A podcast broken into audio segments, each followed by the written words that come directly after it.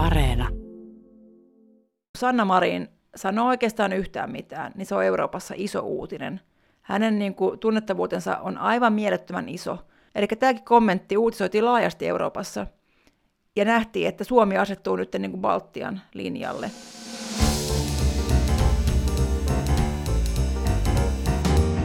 Mistä maailma puhuu, puhuu Suomen asemasta Euroopassa ja tarjoaa terapiaa kaikille meille Venäjän kainalossa ahdistuville.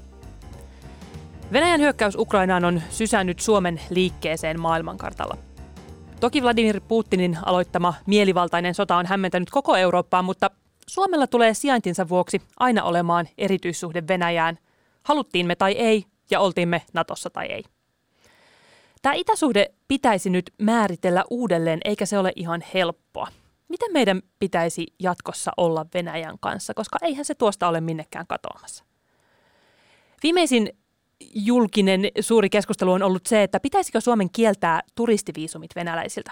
On puhuttu paljon siitä, miten epäreilua se on, että venäläiset voi tulla tänne lomailemaan samalla kun Venäjä, Putin on estänyt ukrainalaisilta kaiken mahdollisuuden elää edes normaalisti. Ylipäätään Euroopassa ollaan nyt vähän pihalla siitä, että pitäisikö Vladimir Putinin Venäjän kanssa vielä yrittää hyvällä. Vai onko aika kuunnella vähän tarkemmalla korvalla esimerkiksi Baltian maita, jotka ovat varoitelleet Putinista jo pitkään? Minä olen Jenny Matikainen ja nyt seuraa klikkiotsikko. Tässä jaksossa Pietarissa itsensä hajalle bailannut viisumivirkailija kertoo, miksi Suomi tarvitsee terapiaa itäsuhteeseensa. Tämä tarina siis alkaa siitä, kun eräs suomalainen nuori nainen leimasi Pietarissa yhden kuukauden aikana niin paljon viisumeja venäläisille, että vielä nyt 15 vuotta myöhemminkin hän muistelee, miten paljon viisumeja hän leimasikaan. Haluaisitko nyt tämän podcastin alkuun ihan anonyymisti kertoa, että kuinka paljon niitä viisumeja oikein oli ja kuinka rankkaa aikaa tämä oli sun elämässä? Tämä aika oli todella rankkaa, koska työ oli erittäin rankkaa. Me myönnettiin niitä viisumeita silloin noin miljoonan viisumin vuositahtia venäläisille. Ja myös vapaa-aika oli todella rankkaa, koska silloin Pietari oli kaupunki, jonne nuori ihminen halusi mennä asumaan ja juhlimaan. Ja noin karkeasti arvioituna voi sanoa, että saatoin vapaa-ajallakin juoda noin miljoona kaljaa sitten tämän rankan työn vastapainoksi. Mutta tässä oli myös isompi poliittinen ulottuvuus, se oli myös aikaa, jolloin Suomi ja EU halusi myöntää näitä viisumeita näin paljon venäläisille, koska ajateltiin, että jos saadaan venäläiset sidottua osaksi Eurooppaa tämmöisillä niin kuin turistireissuilla ja kanssakäymisellä, niin Venäjä muuttuu enemmän Euroopan kaltaiseksi. Ja siihen liittyy totta kai sit se, että jonkun piti mennä sinne Pietarin näitä viisumeita tekemään, niin se oli tosi kiva tilaisuus nuorelle Venäjästä kiinnostuneelle keikkatyöläiselle, kuten minulle itselleni, mennä sitten Pietariin asumaan pätkiksi tekemään töitä Suomen Pietarin pääkonsulaattiin, jota myös viisumitehtaaksi silloin vielä kutsuttiin.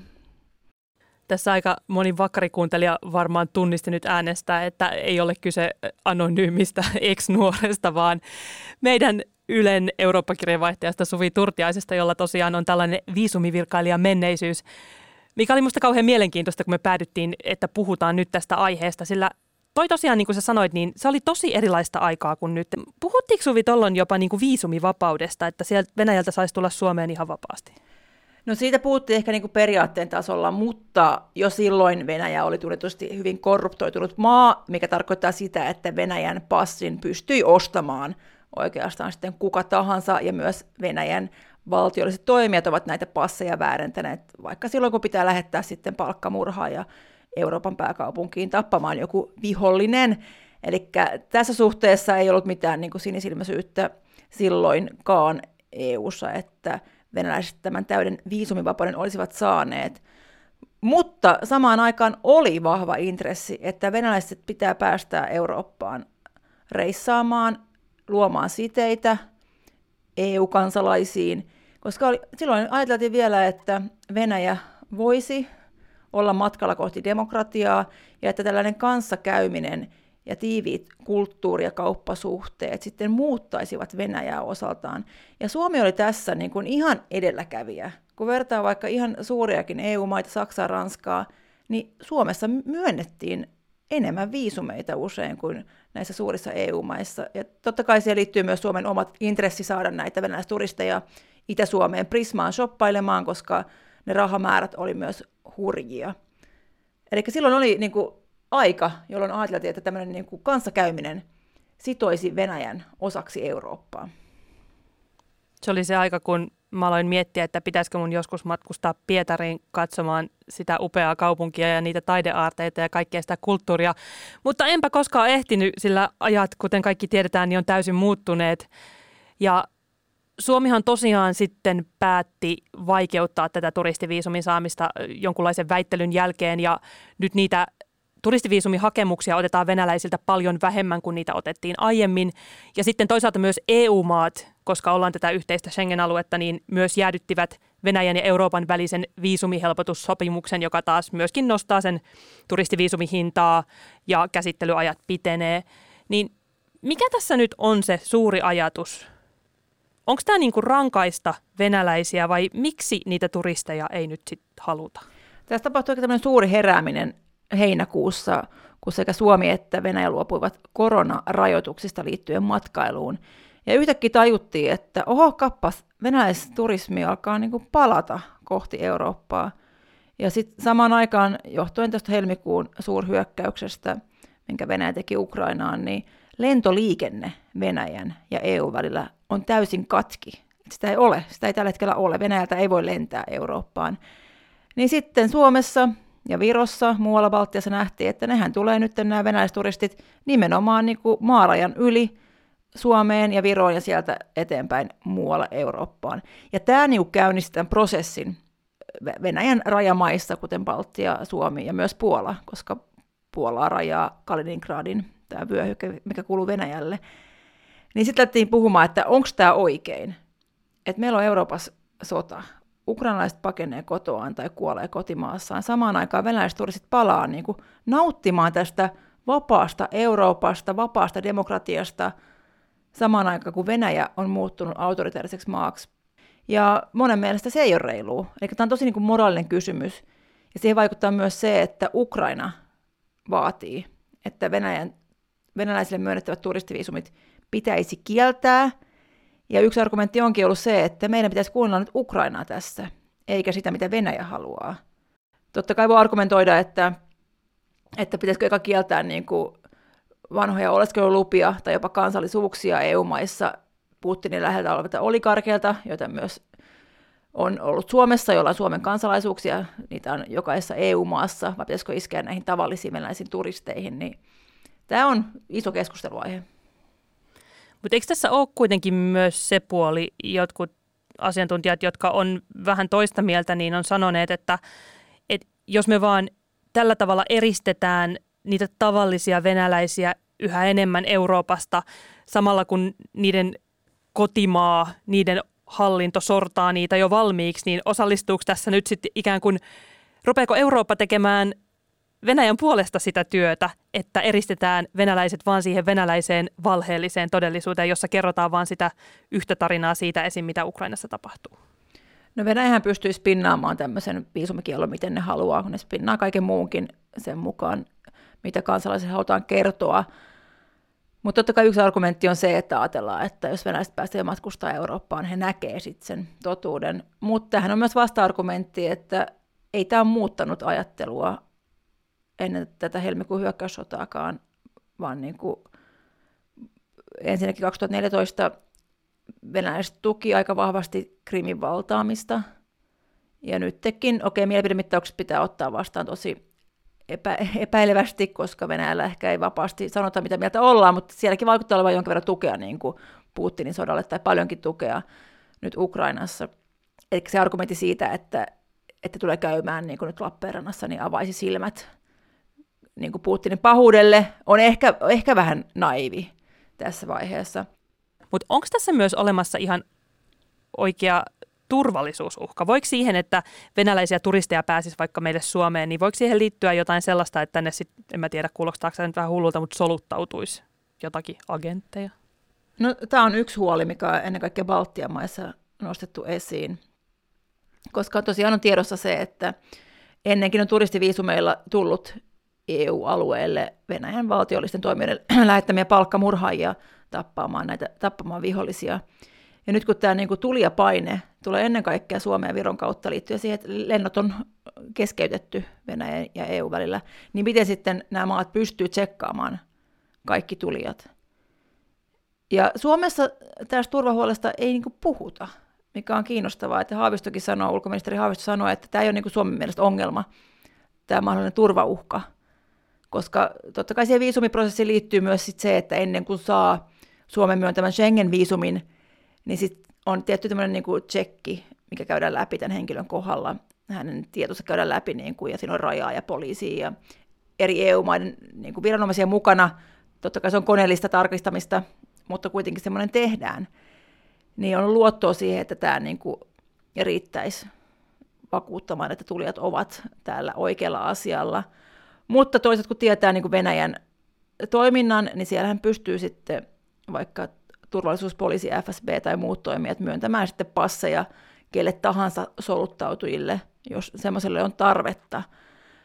Tämä on minusta kiinnostavaa kyllä, että miksi Suomessa ei puhuta tästä turvauhasta, ainakaan niin kuin tässä mielessä. Ainoa, minkä niin kuin Suomen valtion johto on nostanut esiin, tai itse asiassa pääministeri Sanna Marin sanoi jo keväällä tästä, kun puhuttiin venäläispakolaisista. Hän oli käymässä silloin Saksassa, tapas Olaf Scholzia, Saksan liittokansleria, ja heiltä kysyttiin pressitilaisuudessa suoraan, että miten näihin venäläisiin pakolaisiin pitäisi suhtautua. Niin Olaf Scholz sanoi, että, että sama prosessi kuin ennenkin, ja jos hakee turvapaikkaa, niin käydään niin normaali turvapaikkaprosessi läpi. Ja siihen Sanna Marin sanoi Berliinistä tosi kovasanaisesti, että me emme saa olla sinisilmäisiä, koska Venäjä doktriineissaan sanoo suoraan, että Venäjä on valmis puolustamaan kaikkia venäläisiä myös rajojensa ulkopuolella – ja siitä saattaisi tulla jotain sitten ongelmia Suomen ja Venäjän välille. Ja tämähän on nähty tämä niin kuin Venäjän show monta kertaa. Hän on perustellut sotaa vaikka Georgiassa ja Ukrainassa sillä, että he puolustaa nyt siellä joidenkin venäjänkielisten tai venäläisten ihmisoikeuksia. Niin tämmöistä samaa niin kuin valeargumenttia voitaisiin ainakin teoriassa käyttää, jos vaikka Suomessa tai jossain muussa maassa olisi paljon venäläisiä jotka sitten kokisivat ehkä huonoa kohtelua tai sitten saataisiin näyttämään, että heitä kohdellaan huonosti.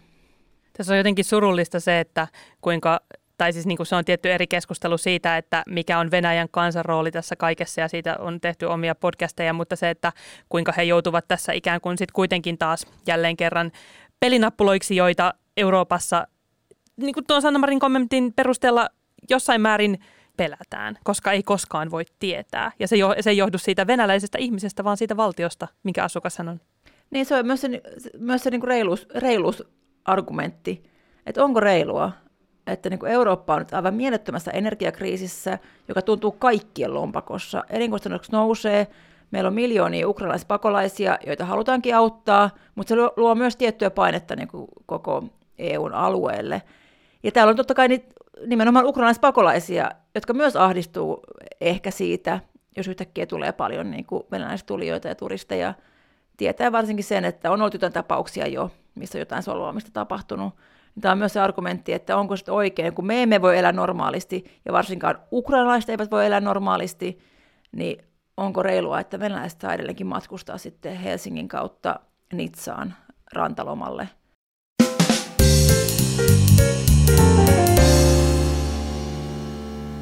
Tuossa sä jo oot maininnut Suomen ja Viron ja Venäjän muiden rajanaapureiden erityisaseman tässä. Ja kun seurasi tätä viisumikieltokeskustelua, niin eikö juuri nämä maat ole ollut myös niitä, jotka on tehnyt näistä viisumeista niin kuin itsenäisiä valtiollisia päätöksiä näiden EUn yhteisten päätösten lisäksi?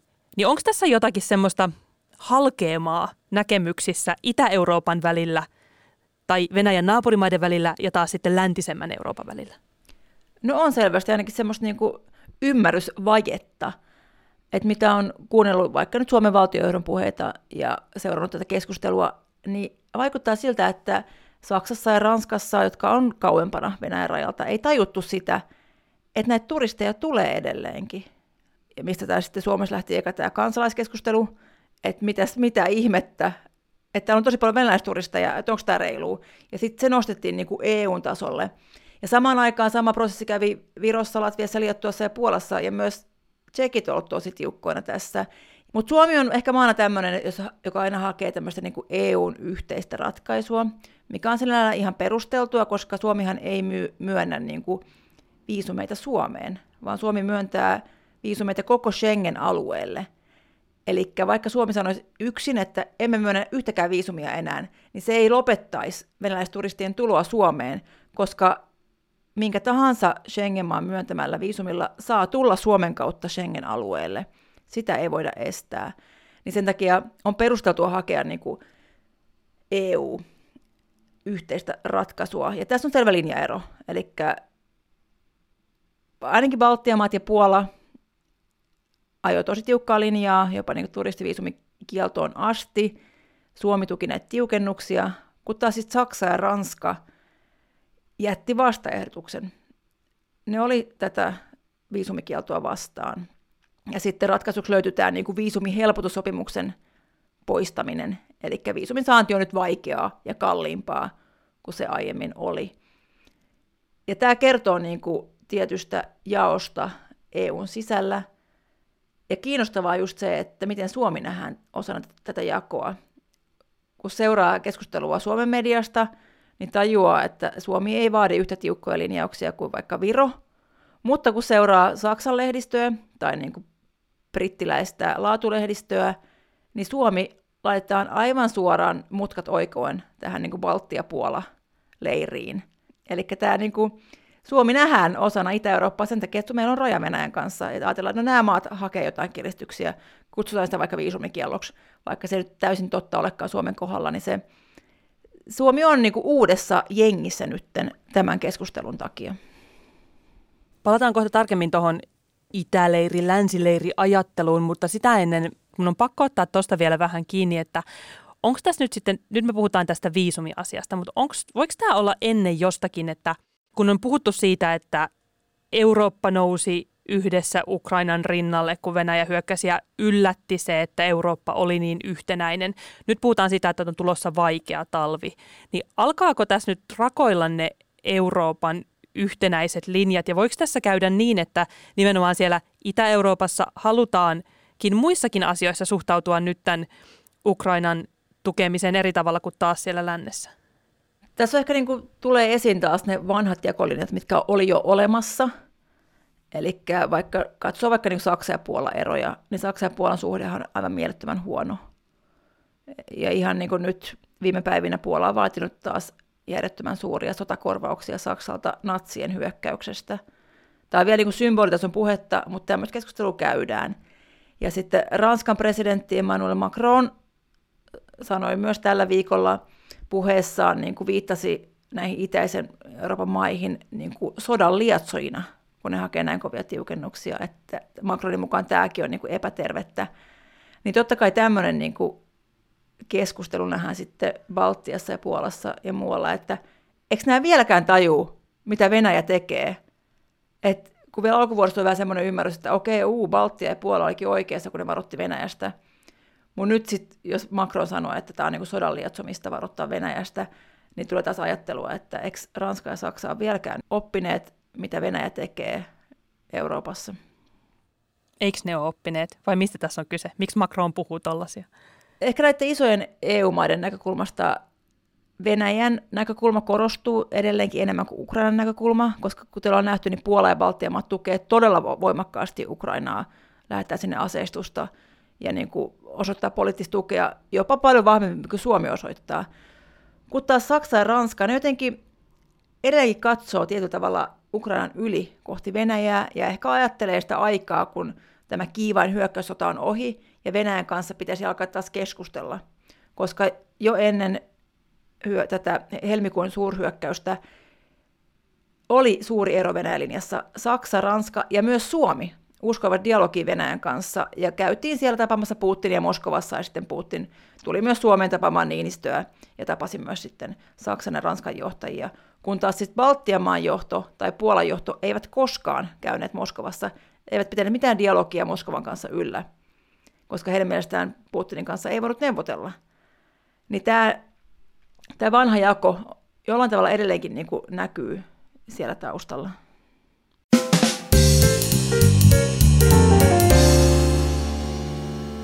Tässähän on kiinnostavaa pohtia myös sitä, että mitä kukakin Euroopan maa on nyt tähän mennessä oppinut. Niin kuin sä vinkkasit mulle, että luepa mitä Sanna Marin sanoi suurlähettiläspäivillä, eli silloin kun kaikki Suomen suurlähettiläät oli Suomessa ja keskustelemassa ja katsomassa tämän hetken maailmantilannetta, niin Sanna Marinhan sanoi, että olisi pitänyt paremmin kuunnella Baltian maita viime vuosikymmeninä. Voisiko tätä ajatella, että tässähän niin kuin katui Suomen suulla jossain määrin. Että jos sitten nämä Länsi-Euroopan suuret EU-maat eivät ole oppineet, niin onko Suomi oppinut tästä jotain? Ketä kuunnella?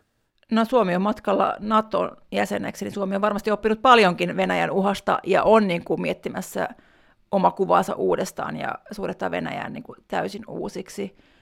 Mutta tähän liittyy myös semmoinen puoli, että kun Sanna Marin nykypäivänä sanoo oikeastaan yhtään mitään, niin se on Euroopassa iso uutinen. Hänen niin kuin, tunnettavuutensa on aivan mielettömän iso, ja nämä tanssivideot eivät sitä millään tavalla pienentäneet, ja se, mitä Sanna Marin sanoo Helsingissä suomalaiselle suurlähettiläille suomeksi, on Euroopassa uutinen. Eli tämäkin kommentti uutisoitiin laajasti Euroopassa, ja nähtiin, että Suomi asettuu nyt niin kuin Baltian linjalle, vaikka tässä viisumikysymyksessä, niin sen takia Suomi on alettu laittaa niin kuin vähän niin kuin uuteen leiriin EUn sisällä, koska tämä Sanna Marinin kaikupohja on niin mielettömän iso liittyen hänen niin kuin superjulkisasemaansa, mikä on tullut ihan muita reittejä kuin Venäjäpolitiikan myötä. Ja se on kiinnostavaa, koska Suomessahan se ei ole ollut pääministeri, joka hoitaa Venäjän suhteita, vaan se on ollut tasavallan presidentti. Niin se, että miten Sanna Marin asemoi Suomea suhteessa Venäjään, ei ehkä ole se Suomen totuus, koska Suomessa edelleenkin se on niin iso tapa tai tapasi Putinin kanssa, koska protokollassakin presidentti tapaa presidentin ja Suomesta ulkopoliittinen johto, johtajuus on jaettu. Niin sen takia se on kiinnostavaa, että käykö taas niin, että Eurooppa näkee Suomen eri tavalla, kuin Suomi näkee itse itsensä. Mehän puhuttiin niin kuin tässä NATO-kevään aikana siitä, että miten koko kevät Saksan mediassa, ihan Saksan johtavia poliitikkoja myöten hoettiin, miten Suomi on neutraali, vaikka Suomi itse ei ole pitänyt itseään neutraalina enää 30 vuoteen – ja nyt taas tämä keskustelu, että kun Sanna Marin sanoo tuommoisen lauseen, niin sitten sit se aika nopeasti kääntyy Euroopan keskustelussa, että Suomi on nyt niin kuin Baltian tukena. Piste. Vaikka Suomi itse olisi vähän sillä niin kuin etsii vielä suuntaa. Tässä päästään tähän navan kaiveluterapiavaiheeseen, niin se, että meidät nähdään osana Itä-Eurooppaa, niin miltä se meistä nyt tuntuu? Se voisi tuntua ehkä jopa hyvältä, koska kun katsoo koko Euroopan karttaa, niin Euroopan painopiste on siirtynyt idemmäksi. Ja tämä liittyy suoraan Ukrainassa käytävään hyökkäyssotaan. Koska kun tämä Venäjän suurhyökkäys alkoi helmikuussa, niin sitten EU näytti vihreitä valoa Ukrainan tulevalle EU-jäsenyydelle. Prosessi on pitkä ja vaikea, mutta se on tavallaan niin kuin alkanut.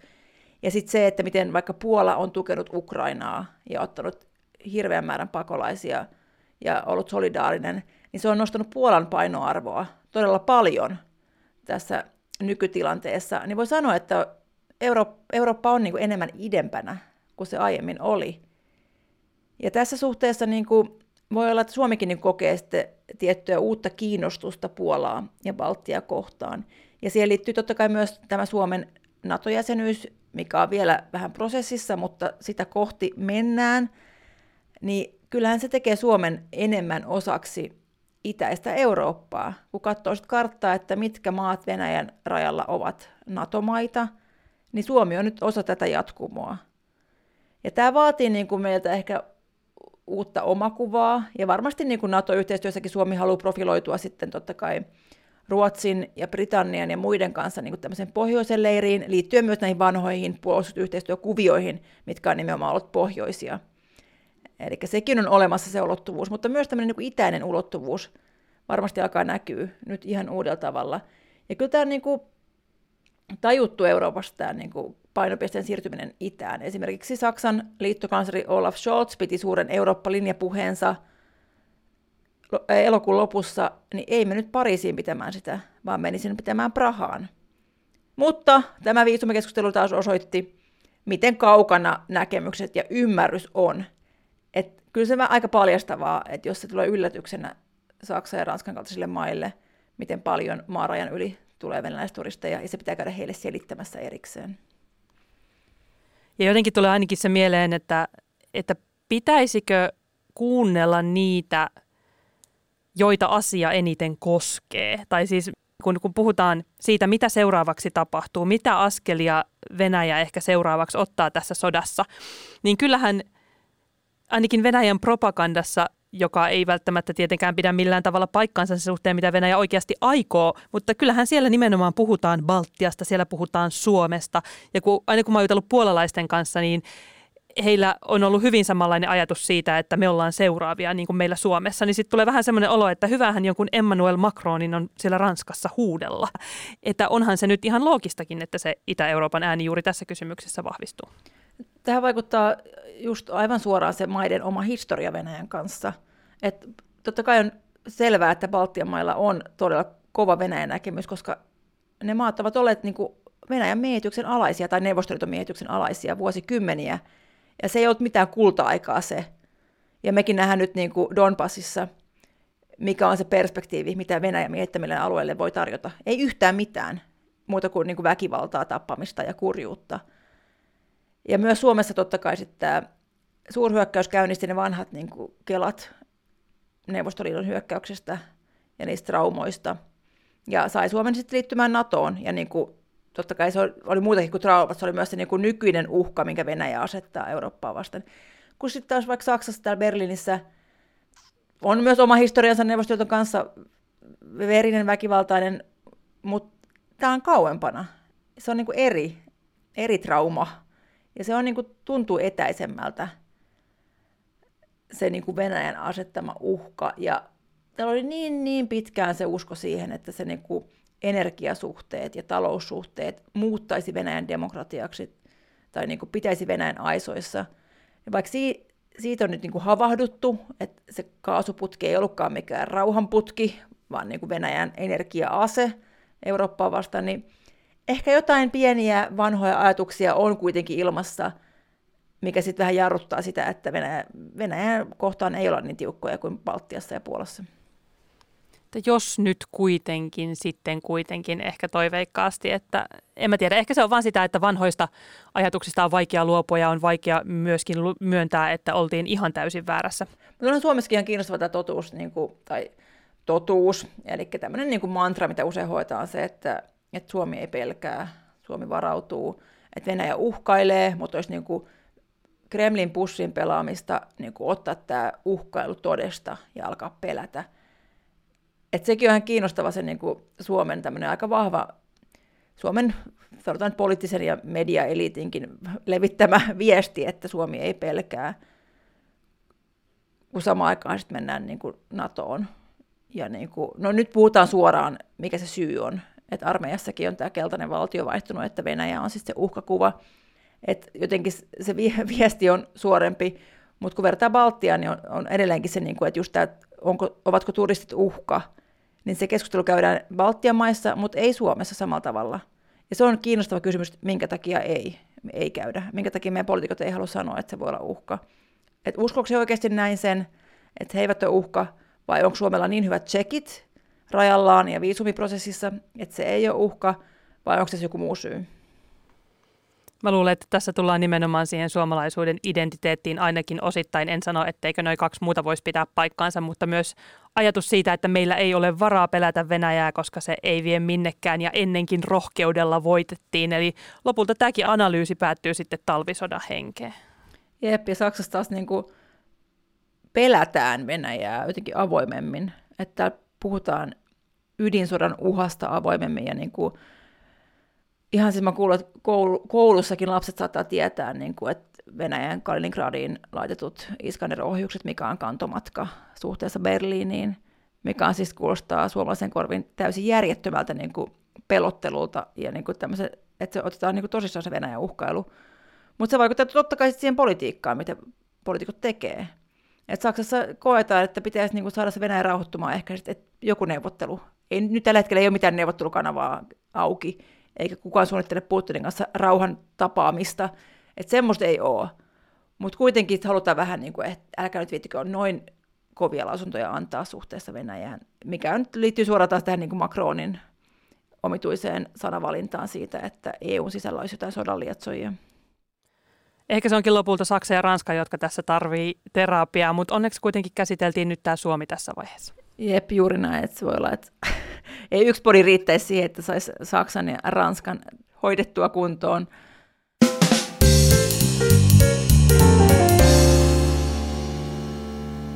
Ehkä yksi podcast-jakso ei aivan riittänyt Suomenkaan minäkuvan täydelliseen kirkastamiseen, mutta en tiedä, jaatteko mun näkemyksen, mutta mun mielestä ainakin puhuminen tekee kuitenkin aina hyvää. Kiitos siis Suvi Turtiainen, entinen viisumivirkailija, nykyinen Ylen Eurooppa-kirjeenvaihtaja. Minä olen Jenny Matikainen ja koska meillä oli klikkiotsikko, niin meillä on nyt myös loppukisailu. Ylen uutispodcast on nimittäin haastanut kuuntelijat arvausleikkiin ja totta kai me ollaan tässä mukana. Oletteko koskaan miettineet, että kuka sanoo siinä podin jakson alussa sen Yle Areena? Se oli vähän huono imitaatio, niin siis tätä mä tarkoitan. Yle Areena. Jos haluatte arvata, niin voitte laittaa veikkauksenne mulle vaikka Instagramissa at Jenny Yle tai lähettää sen sähköpostilla suoraan uutispodcast at yle.fi ensi maanantaihin 12. syyskuuta mennessä. Eikä siinä vielä kaikki, sillä Uutispodin porukka on luvannut arpoa oikein vastanneiden kesken jotain yllätyspalkintoja. Kannattaa tietenkin ottaa se ohjelma myös kuunteluun, sillä se tulee joka ikinen arkipäivä ja käsittelee päivän olennaisimpia uutisia. Mistä maailma puhuu, palaa taas puolestaan kahden viikon päästä torstaina. Osallistukaa ihmeessä kisaan ja kiitos seurasta.